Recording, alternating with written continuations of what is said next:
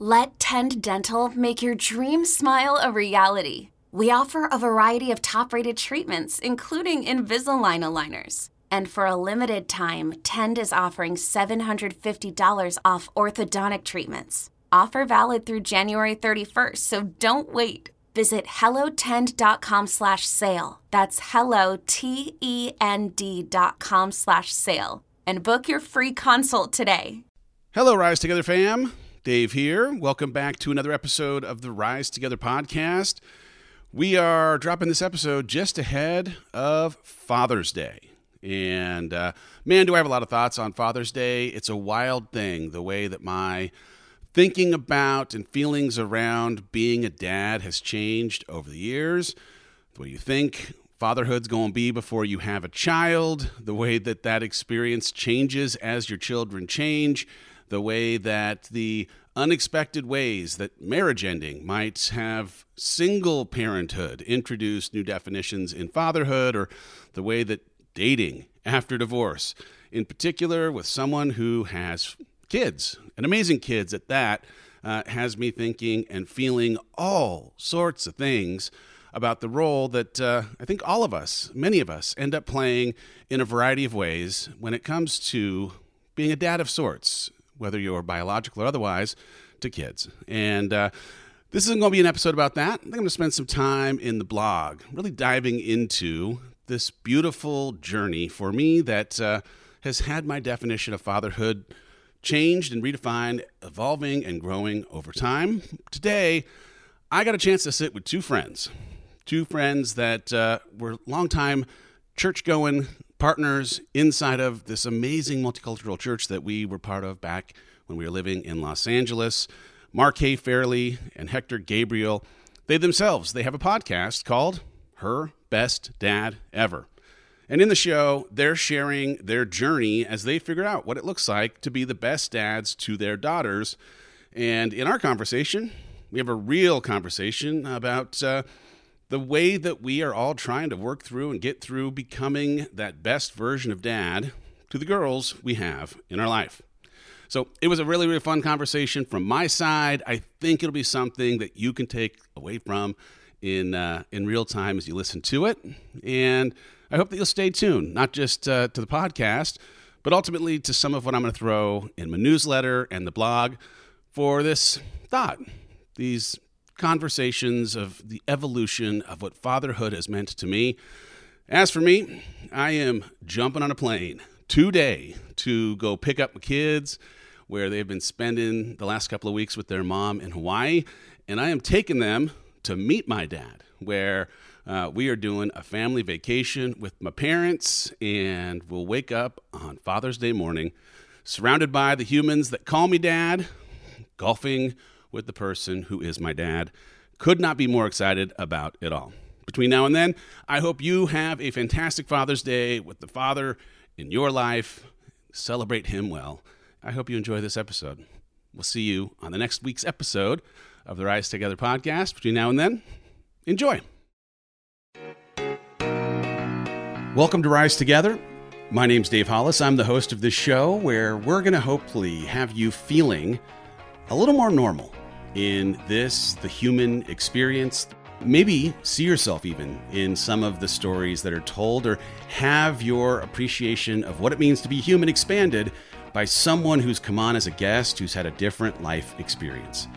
In all of it, we are trying our best in community to learn from each other, to grow, and maybe even have a little bit more compassion for what it's like to walk in each other's shoes.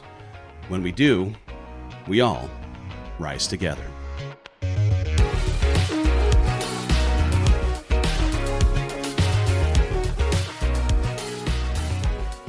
Guys, welcome to Her Best Dad Ever, another episode. Today, we're really excited to have uh, mutual friends, uh, Dave Hollis, the one and only. Yes.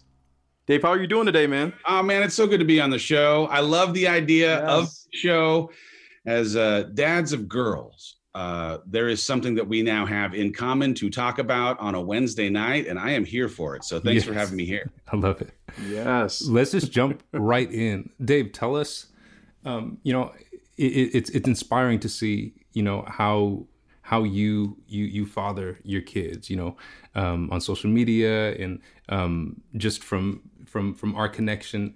Um, it's really cool to see that. But something I don't really know a lot of. Like, tell tell us a little bit about your journey um, as a father. Like, um, yeah, how, how has that been? Your, your journey as a father. So I have four children, which is like having a thousand children, actually. But uh, I uh, I have uh, an almost 14 year old son named Jackson, a 12 year old wow. named Sawyer, an eight year old named Ford, and a three year old daughter named Noah. And uh, we grew up uh, in Southern California, became friendly with y'all uh, through the church that we attended. Yes. And, uh, and, and at the time, you know, my my wife and I had these three boys, and our introduction actually was a result of the pursuit of a daughter.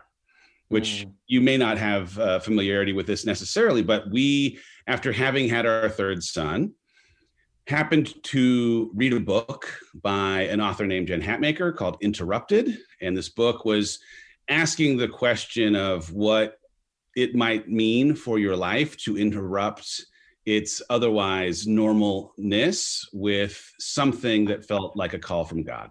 Mm. And uh, and it was inside of this book that she described her journey into adopting out of uh, Ethiopia, where she has two of her children uh, as a part of her. I want to say five kids overall. Okay. And uh, and so we were like, you know what? I think we ought to adopt. Let's adopt from Ethiopia. We're going to start this process of international adoption. We have no concept of what it means, but let's do it. And so we started the paperwork and this journey to, uh, you know, officially finish our family. Okay. And it was in the beginnings of that journey that we realized that most likely we were going to have a child of color in mm. our not you know we're caucasian human beings and we wanted yeah. to find a community of people that might come around us that would as we had this daughter have them help us understand what that culture might mean or have her see people that maybe looked a little bit more like her. And so we found in fellowship this opportunity to sit inside of a church group that had multicultural as a part of the ethos of what was happening inside the space where we got where we where we met. As it turned out uh, ethiopia was not meant for us it turned out. Uh, about mm. a year into the journey there were some complications with the way that some trafficking actually of kids was happening through some of the uh, ways that they were making adoptions possible. And so we turned our attention to foster care and foster to mm-hmm. adopt as the possible way for us to consider bringing this final member of our family into our family. Okay. Uh, and so my first experience in being a girl dad of sorts was in April of 2016 when I got a phone call after having attended classes that qualified our home to be foster parents, that there was, in fact, uh, an 11 month old human being that needed placement. What we did not know was that three days later, that same phone number rang, letting us know that the 22 month old sister of this 11 month old baby was mm-hmm. also sitting inside of some holding center and that if we were interested in qualifying our home for two kids two girls that uh, we could ah.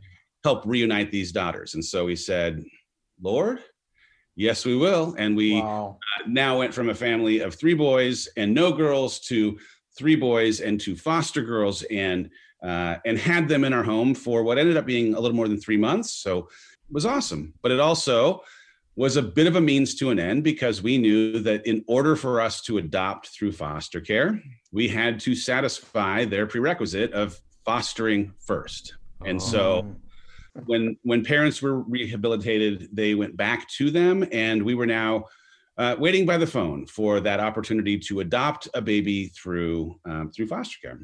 About a month after the girls uh, returned to their bio parents, we got a phone call an emergency placement worker called and said, Hello, uh, we have a pair of newborn baby twins who are four days old at wow. USC Medical Center. Wow. On the wow. fifth day, they will be discharged and separated. And you, of all people, have a home that is qualified for two children under two because of the fostering that you did oh three months gosh. earlier. Um, because uh, of the circumstances, the mother had the babies and then left the hospital. Um, this looks like the fastest track for you to adopt these children. Would you be interested? Um, and unfortunately, we need to know within 20 minutes. So let us know if you are 20 minutes. 20 minutes. Oh my oh, gosh. So I, um, wow. I, I, so I called my wife Rachel at the time, and I, uh, and we, and we prayed, and it was just like mm. this, like, is this ordained because of the two girls that we didn't expect to have, having sure. had them? Yeah. They're, you know, we, we, we've always said we wanted to adopt. We didn't ever expect twins. Right eight minutes later, pick up the phone. Yep, we're good. Let's go. And within an hour, I was in a meeting. I left the meeting, drove to Target, got two infant, like baby, baby infant car seats. Oh, man. We were at, you know, at, at the at the hospital, USC Medical, uh, within like an hour and a half, oh, and we gosh. drove home with two babies, which is bananas so to finish the uh to, to finish real quick the story and then i before i transition into the the happy ending uh you know as it turned out the adoptability of these twin girls that we brought home named and cared for for these eight weeks worth of time was misrepresented mm. it turned out that there were in fact biological people not the mother who'd left the hospital but others who were lobbying for custody of the children.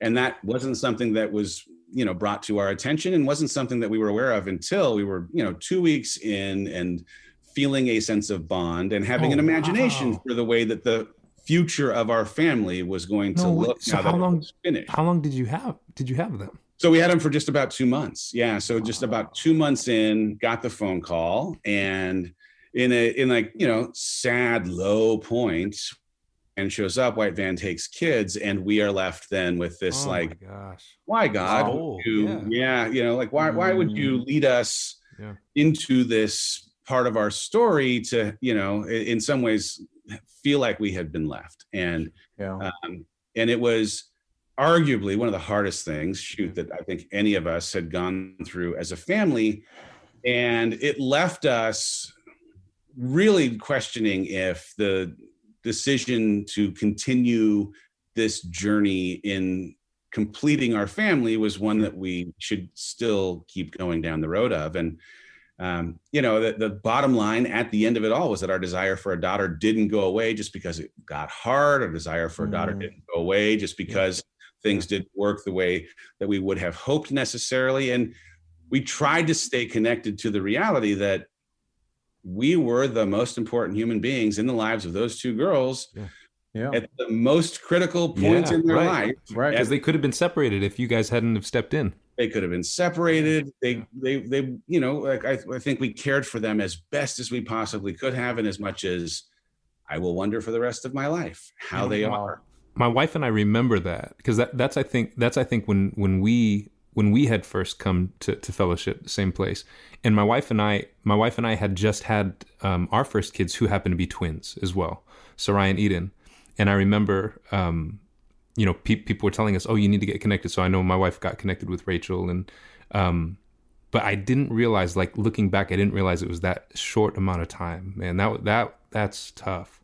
Wow. So it was short. So they came in July. They left and I want to say it was the last week of August, first week of September. So it was a, it was you know again a couple months worth of time, and for a good month plus, we were just grieving because it felt mm. like uh, a future that we had envisioned was now gone, and mm. it was hard to think about continuing to go forward. And then one day, I can remember where I was standing in our backyard in Glendale, California.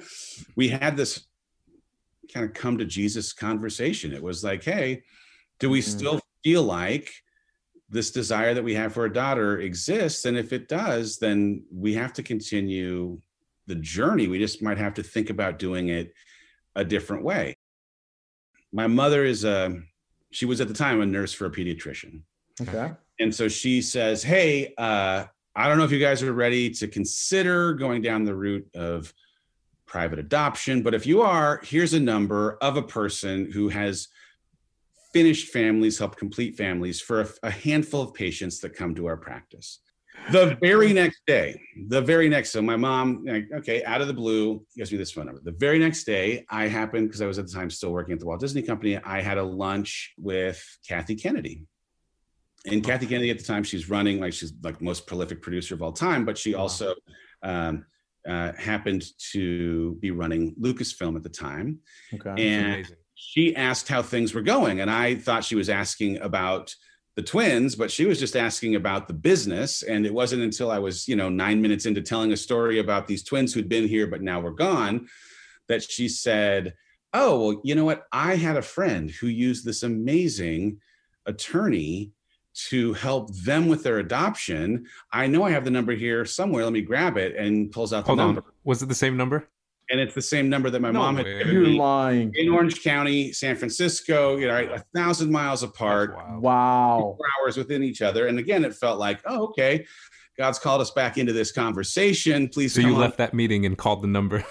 left that meeting, called that number, set up that lunch, and uh, and we went into it not understanding again, like what what is private adoption? What does it mean? Yeah, does yeah. it work? And as it turns out, it works totally differently than the international adoption process or the foster to adopt process, and that this is a a, a process where you put together more or less a portfolio of who you are as a family Sure. and a prospective birth mom who's decided that she's not ready right now to have this baby in her life Sure. takes a look at a variety of portfolios and chooses you as the family to raise their human So what was it about having a daughter that that you know had you and Rachel kind of stay so close to this journey and, and really see it through? What was it about having a daughter that that that was so meaningful to you all? We had to ask like hey at the end of life is there any chance that we might regret not Yeah. having Mm. had another child Yeah, for you the shake it. Yeah. right couldn't shake it it just kept kind of coming up and uh, i mean it, the seed interestingly was planted on our drive to the hospital to find out the sex of our third boy where we jokingly said well if this is a boy it looks like we're going to have to adopt a girl it was not a conversation right? it wasn't a conversation that we had had previously it wasn't Mm. adoption just runs in our family or everyone's always you know like no but that like little seed plant was then germinated by this book that we read about adoption Yeah. and so it's it's interesting how that kind of like throwaway line oh Sure. if, if this is a boy we're going to have to adopt a girl Yeah, yeah. became something that took life when we read a book that asked the question if you were to interrupt your otherwise good normal you know heading in this direction kind of life Wow. what what might it mean right Yeah. um So you hit this lady up then, this this lawyer. so we go see this lawyer and i, I have to tell this story because there, there's there's this one part of this day that is if someone said like tell me a god moment in your life like th- this this moment is 100% a miracle in my life kind of moment so Hmm. Two days before we go to see the attorney rachel asks me if i will reach out to the biological person who i i've been in contact with the person who is now going to have custody of these twins Okay. and i have have tried to because of like hey just so you know they sleep a little bit like this or like you know i, I was trying to like Okay. have as smooth a transition as possible Sure. So she asked if I would reach out and find out if we could bring some food, bring some clothes, like just do something because we were still struggling with closure. Yeah. And I reached out and the answer was no. Hmm. And uh, and I knew now this answer, and I knew that if I told Rachel this answer, that we would not make it to the meeting with the lawyer because it would be devastating for the processing of grief and the closure that was, you know, the hoped for outcome if we had to sit with this reality that we were not going to ever see these girls again.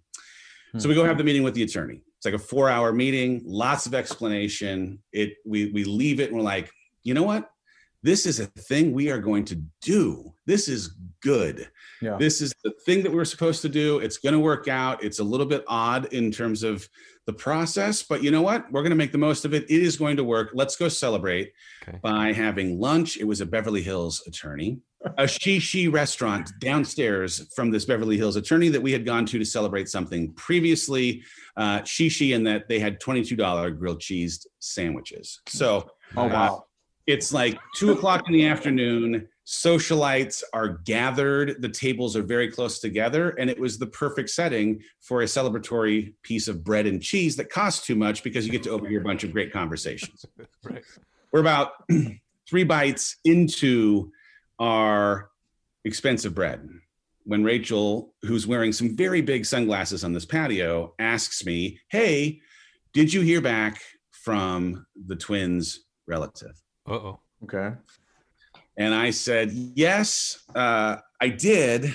And the answer was that they're not interested in us participating in their life. I, I mean, to be honest, Mm. because there was this possibility of challenging custody. I understood the perspective that this other party was taking. I didn't uh, agree with it necessarily, but I could understand it. Sure. And I try to explain it that way, and I can see the tears just coming down from behind her glasses. Hmm.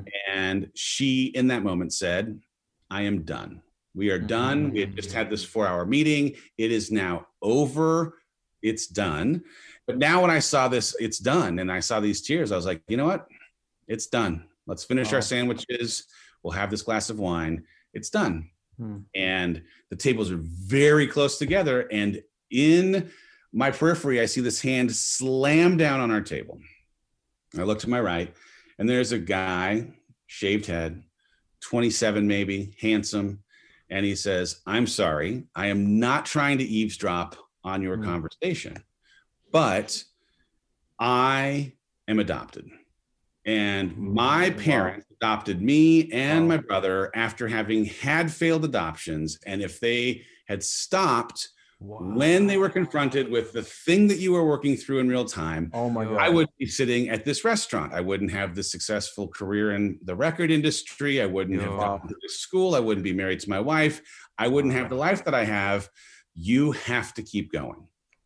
And we're like, Ooh. what? Oh And so now I'm crying and she's Mm. crying, he's crying, and I reach my hand over to introduce myself, and he says, My name is Noah.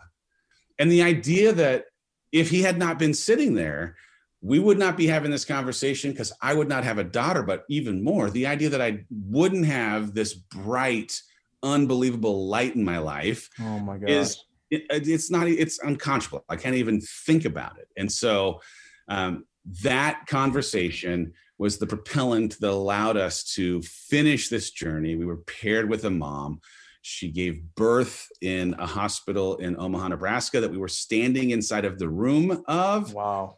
and uh, we spent uh, the first 48 hours hanging out with her, passing our daughter back and forth.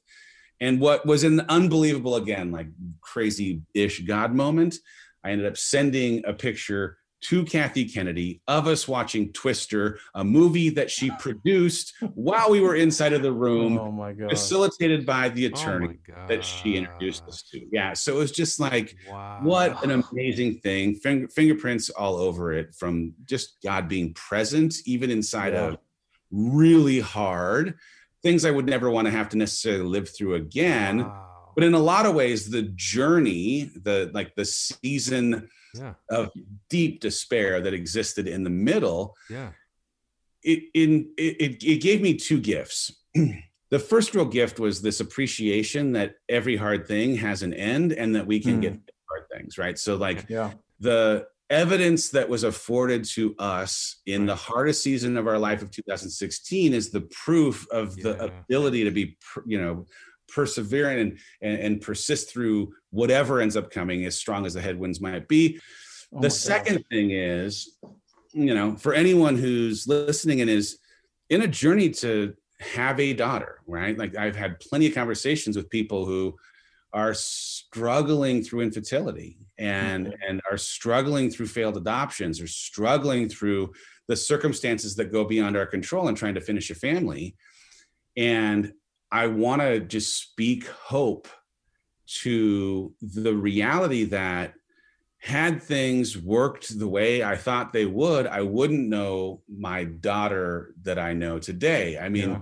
yeah. yeah I may have a different kind of family, but yeah. like the thing I can connect to is number one, I've never one time in my entire life looked at my daughter Noah and said, "Oh, there's my adopted daughter. She's my daughter. She's been my daughter from the first day. I, you know, I feel and think of her in the same exact way I do of my biological children. But more than that, I can't fathom our family not including her. And she exists because of things not working the way I wanted. Mm. Wow. And wow. that as a reminder, right? But like as a reminder, like there are things happening in real time that none of us want, but they may in fact be a thing that has to happen to get us to what we don't even realize we need. Yeah and so there's i think there's there's something hopefully there's there, there's hope in anyone that you can get to a happy ending noah in your life kind of scenario even if you're going through a season of twins being taken from your house yeah yeah dave what a beautiful story bro gosh dang i know it's it's literally inspiring uh. it is I feel so pumped up. Like that was literally the question I was going to ask. How much I love her name, like Noah, and right, that right. that is powerful, bro. Wow.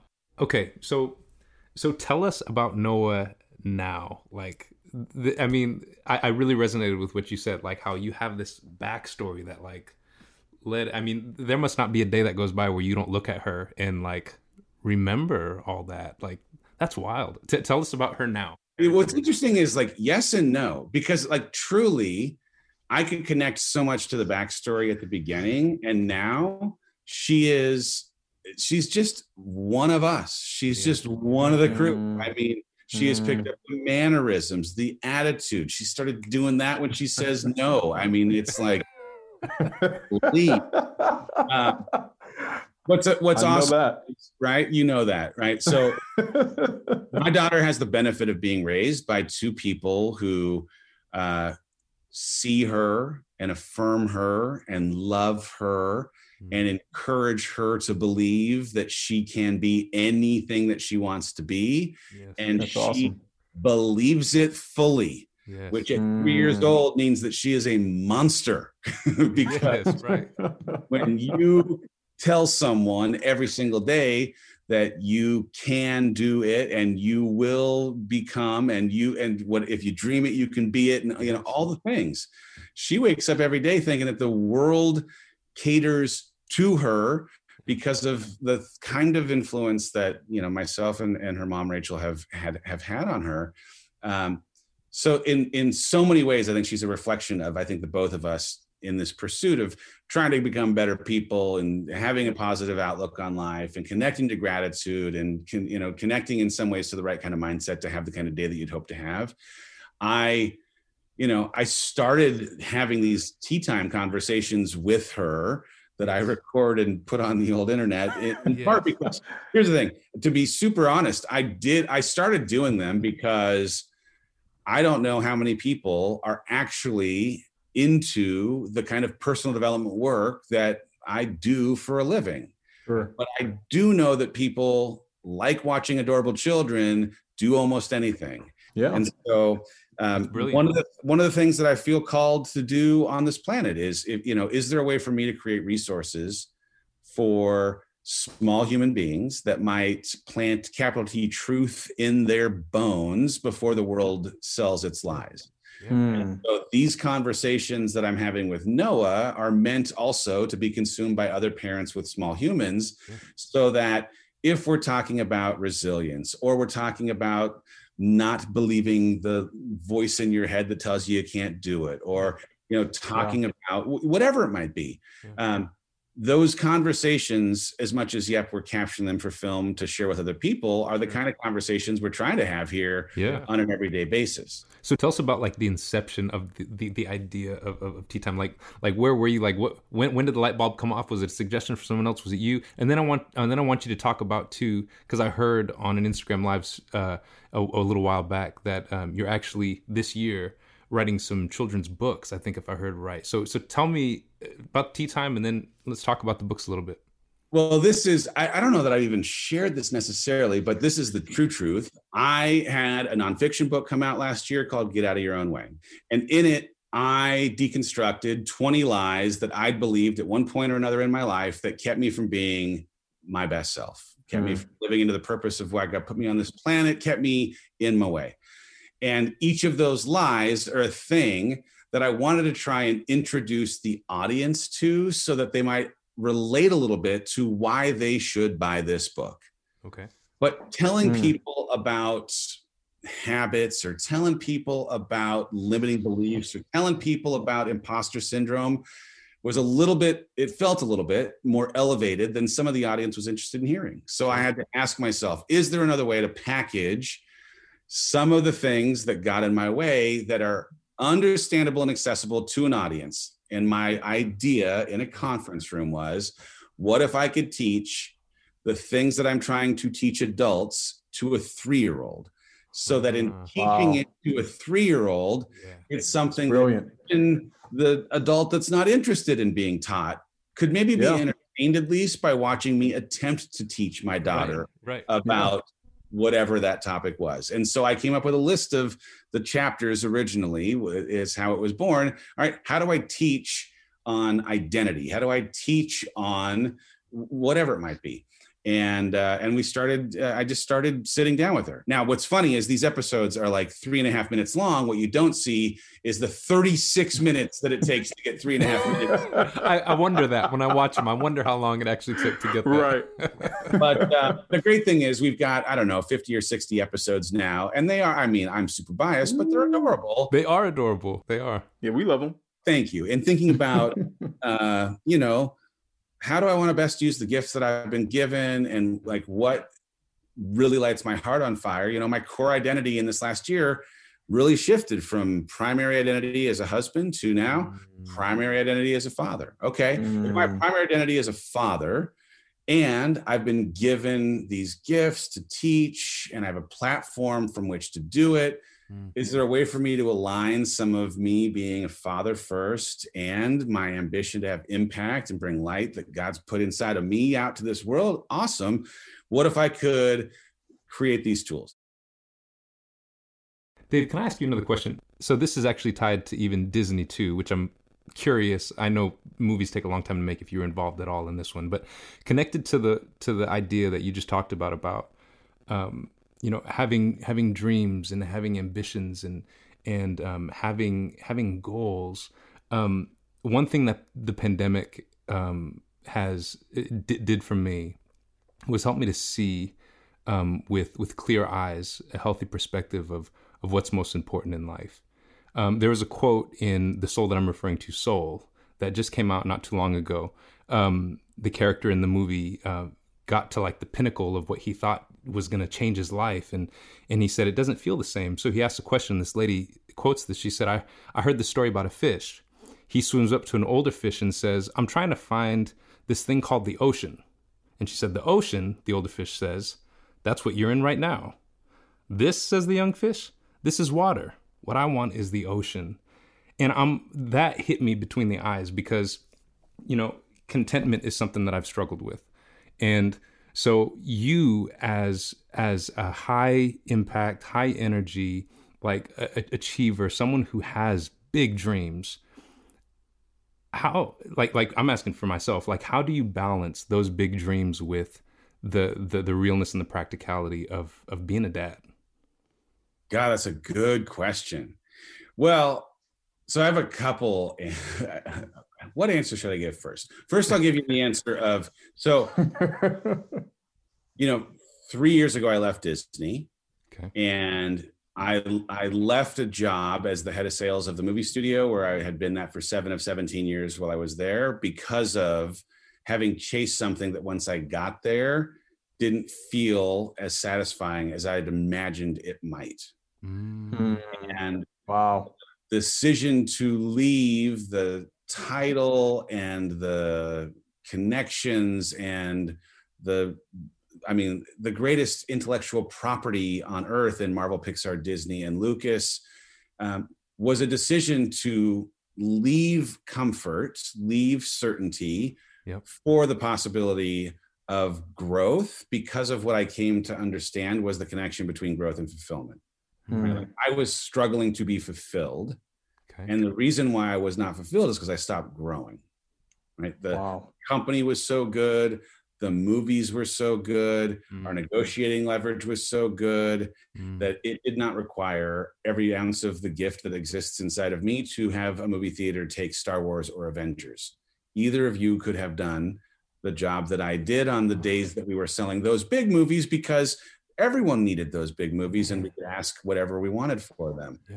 so the mm-hmm. decision to leave hollywood after 25 years in entertainment and move the family here to austin do this entrepreneurial thing was a desire for impact, right? Like I know that there is impact in movies and I love Disney and the people that I worked with, but I had this question of is there the possibility that I have been given gifts that if I were to harness them might afford me a chance to connect deeper with people in a way that affords transformation and impact. And in that impact, would I maybe feel a sense of fulfillment? Okay. So the first thing mm-hmm. is if you are in any way in pursuit of fulfillment, contentment, I would ask, how comfortable are you? Because if you are mm. hyper comfortable, there's a there's a higher chance then of you not being able to connect with contentment and fulfillment because discomfort is a requirement for growth and mm. growth unlocks fulfillment. Okay. Mm-hmm. That's the first thing. The second mm. thing is when I just wrote this in my book, and um, there's an author named Nora Roberts who had this line. Uh, I wrote it when I was writing uh, a chapter about how important being the coach of my son's baseball team this last year was in the midst of this transition of our divorce. In that, as I'm leaving a company that I moved out here to work at, and what I thought was going to be for the rest of my life, my decision was hey, it's probably better for us to figure out how we do things professionally separately so that we can still be great partners as co-parents and yeah. you go do uh, amazing i'm a root for ray and the hollis company for the rest of my life but yeah. hey i gotta go figure out how to do something on my own and in the midst of that i started asking questions about um, what kind of lifestyle like how did i want to feel the day? Like what kind of lifestyle did i want to try and experience the day inside of? Mm-hmm. and have that help dictate a little bit of how i approach work and the other things that live outside of it. And this author nora roberts had, had this quote. Said you know like everyone's in this pursuit of balance and balance is not real and i agree that balance is not real but we are all juggling balls okay? There's the family ball there's the work ball there's the you know self-care ball they all we're all juggling balls. And the thing that you have to do is understand which balls are made of plastic and which balls are made of glass. Okay. And then you have to keep catching the glass balls no matter what then the last thing i would say is this one of the most important books i read this last year was this book called essentialism Okay. okay. Essentialism. Essentialism. Okay. Uh, the idea of distinguishing between the vital few and the trivial many. Hmm. So if you can, Ooh. number one, if if everything is important, title right there, that's, that's, know, right? that's good, right? so if if if everything is important, nothing is important.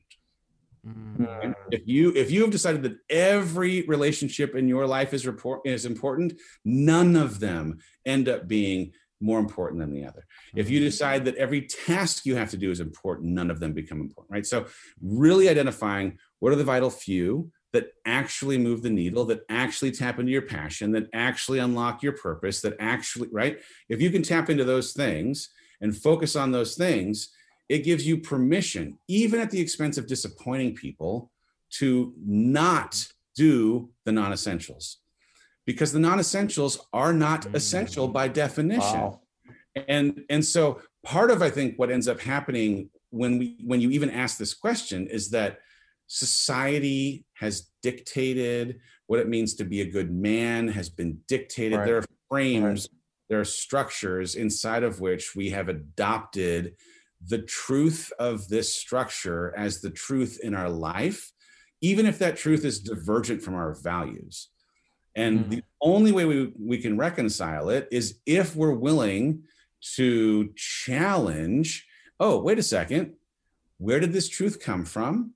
Right. Does this truth have credibility generally? And is this credible truth something that has credibility in my life specifically wow. it's hard right it's hard because a lot of the things that probably give you struggle in this question of balance or the pursuit of being all for all mm-hmm. everything for everyone is that people have been people have become accustomed to you playing a role in their life that if you mm-hmm. were to deviate to accommodate your personal values your calling your purpose it would create discomfort for them mm-hmm. so rather mm. than disappoint them rather than be open up for judgment from the collective they yeah. we choose to stay in suffering that we know yeah. because wow. one it's familiar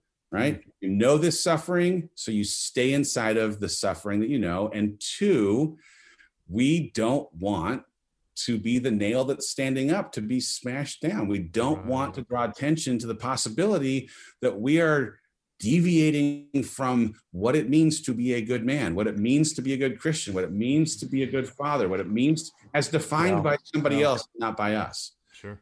So something Marquet has gotten me into recently is um, is is is cycling. Like I've I've never done that before, and I I've always been inspired when I follow you how you are so such a champion of running in self you, you know your your health um, can you speak to that, like your journey in that, and how that's helped you in, specifically for parenting, like being a better being a better father? I mean, in 2020, as a vehicle to process my emotions and stress, I ran. I ran about mm. 2,000 miles in 2020. I ran. Wow. I had three consecutive months of running more than 200 miles in a month because there was a lot going on in my life. And it was the way for me to connect one with my thoughts. I mean, I, I really, I've been doing a lot of therapy with someone who specializes in something called self, like this idea okay. that you are not your thoughts in your head, you are not the emotions that you feel, you are the observer of those thoughts, you're the observer mm-hmm. of those emotions. Mm-hmm. And being able to go on a run and actually create a relationship with what I'm thinking and what I'm feeling allows me to process it. So, man, I had a lot to process. Let's get on the roads. Yeah. But beyond that, um, I ended up using running as this vehicle. I, I'd not been someone who really got into online church. And of all things, this pandemic has normalized online church in a way that has allowed me now to have a 45 minutes, an hour, 20 minute run to a sermon. I've been listening to, you know, Elevation's got this great pastor, okay. a whole host of different, but there's so much out there. Yeah. And in a in a world where 2020 did something to my brain in that some things that mattered so much to me going away had me questioning what actually mattered.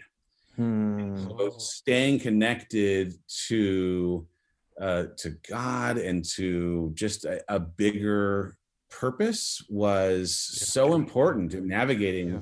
something that felt so crazy. Um, That's good, Dave. I did, you know, like when I first started writing my book, you asked this question a while ago, but this is the first thing that came to mind and I didn't say it. So I'm going to say it now. Um, it kind of goes along with that idea of essentialism. But when I, when I first started writing my book, it was in the beginning of the pandemic. And I wrote this line in the rush to return to normal, use this time to consider which parts of normal are worth rushing back to. Mm. Right? Can you say that again? I think I so in the rush to return to normal, use this time to consider which parts of normal are worth rushing back to. Hmm. Right? So it's very, it's hard right now. It's confusing. It's like no one wants to stay stuck in this house for one more day. Please right. let the world back open back up. But um, if we just end up going back to the things that we used to do, if we just end up going back to the way things were without inventorying which things were worthy of our time, which things were actually fueling and filling us and not holding us back or making us feel spread too thin, then we will have wasted an opportunity to take advantage of what this time, even though it doesn't feel so much like it's slowed slowed down as it felt like a slowdown at the beginning. It doesn't feel like it's slowed down anymore. This just right. feels like it's chaos. We're just right. all in the house. Right. But when the world starts to get back to a place where you can fill your calendar, if you haven't thought about what you want to fill your calendar with, what was a good and worthy use of your time, man, you're going to fall mm-hmm. right back into the habits of saying yes to people who are going to dictate the agenda of your life instead of you dictating an agenda that's aligned with your values, your calling. And so, man, I want to yeah. encourage people like take the time to really consider what's what are the things that you want to have as a part of normal when it comes back. It will not be the normal that we knew. Sure. It's a new normal anyway. So you might as well define which pieces of what used to exist will exist in the future. Have you encountered any differences like with raising your daughter as compared to your sons? Because we get that question a lot, you know, like are there differences between raising daughters and sons? What would you say? Well, what's interesting is like we're so hyper focused on you can do anything you want, including anything that they can do, sure. that she does tend to get the benefit of both in that she likes to paint her nails and you know kick a ball you know like she she gets the benefit of being both boy and you know like got it the boys that you know, sorry both girl and showing the boys that she can do it yeah um she i'm trying to think it like there's I'm sure there are other things. I mean, like the, the first thing that comes to mind is like I have obviously having been a boy myself, a familiarity with like what I would want to do when right. it comes to playing. And here I'm like guessing at what it like is going to take to entertain this small human, or I'm like having her lead how she wants to be entertained or engaged with in a way that's different than me like being the line leader and taking all right guys here we go we're gonna go build this then we're gonna throw these balls and then we're gonna go wrestle here you know with her it's like right. what do you want to do how, right. how would you like to spend this day my dear you right. know that's good dave that's awesome man Dude, it's been such a gift to have you, man. No, oh man, this is a fun hangout, you guys. It's like the closest I've had been to a friend in like forever. So good work. Before we go, I just just this last question, and we'll we'll wrap it up with this um, for our listeners because I feel like it, it, it, might help some of them. Um, if there was if there was one thing you could tell your younger self um, in relation to, to, to being a father, um, what would what would that be? The thing I would tell myself is that I can parent my kids in a way that is different than my dad you know mm.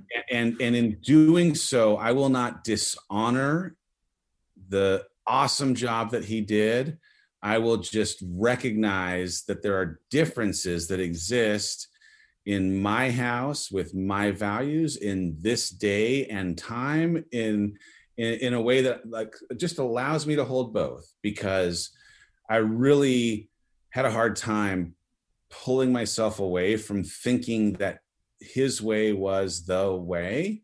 Okay. And he's amazing. I, I love my dad. He raised four kids. Yeah. We're all good. Um, but I had a really hard time deviating from any of the way that he parented at the beginning because I thought I was doing it wrong if I wasn't doing it his way. Mm-hmm. And when mm-hmm. when I get a, when I get a note from someone who's about to have a kids, I'm about to have a kid. What advice should I, you know, would you give me? And I said, number one, you have no idea what you're getting into. So you can read what to expect when you're expecting or ask strangers on the internet what to expect, but you have no idea. And number two, you're perfectly prepared for the job because mm-hmm. you are going to do it your way. And yeah. if you try to do it anybody else's way, if you try to do it the way the book says, try to do it the way that your parents told you to do it, yeah. that is when you will start to feel like you can't do it right. If you just do it your way and accept that you have been perfectly prepared to handle a thing that is not even something you can be prepared for. Yeah. Yeah. You'll, then you do great. Just do it your way. And so um, I think awesome. I, tell, I think I tell myself that, you know, give myself a little bit of grace, let myself off the hook a little bit to know that I can do it my way, and my way is going to be just great. It's good, David. That's beautiful, man. Thank you. Thanks for being with us, man. Man, good work, you guys. Man, I just really appreciate your transparency, man. You're just such a inspiration and just such a gift, man. I just really, yeah, just really appreciate Thank you, you, bro. Thank you. Thank you, guys. yeah. yeah.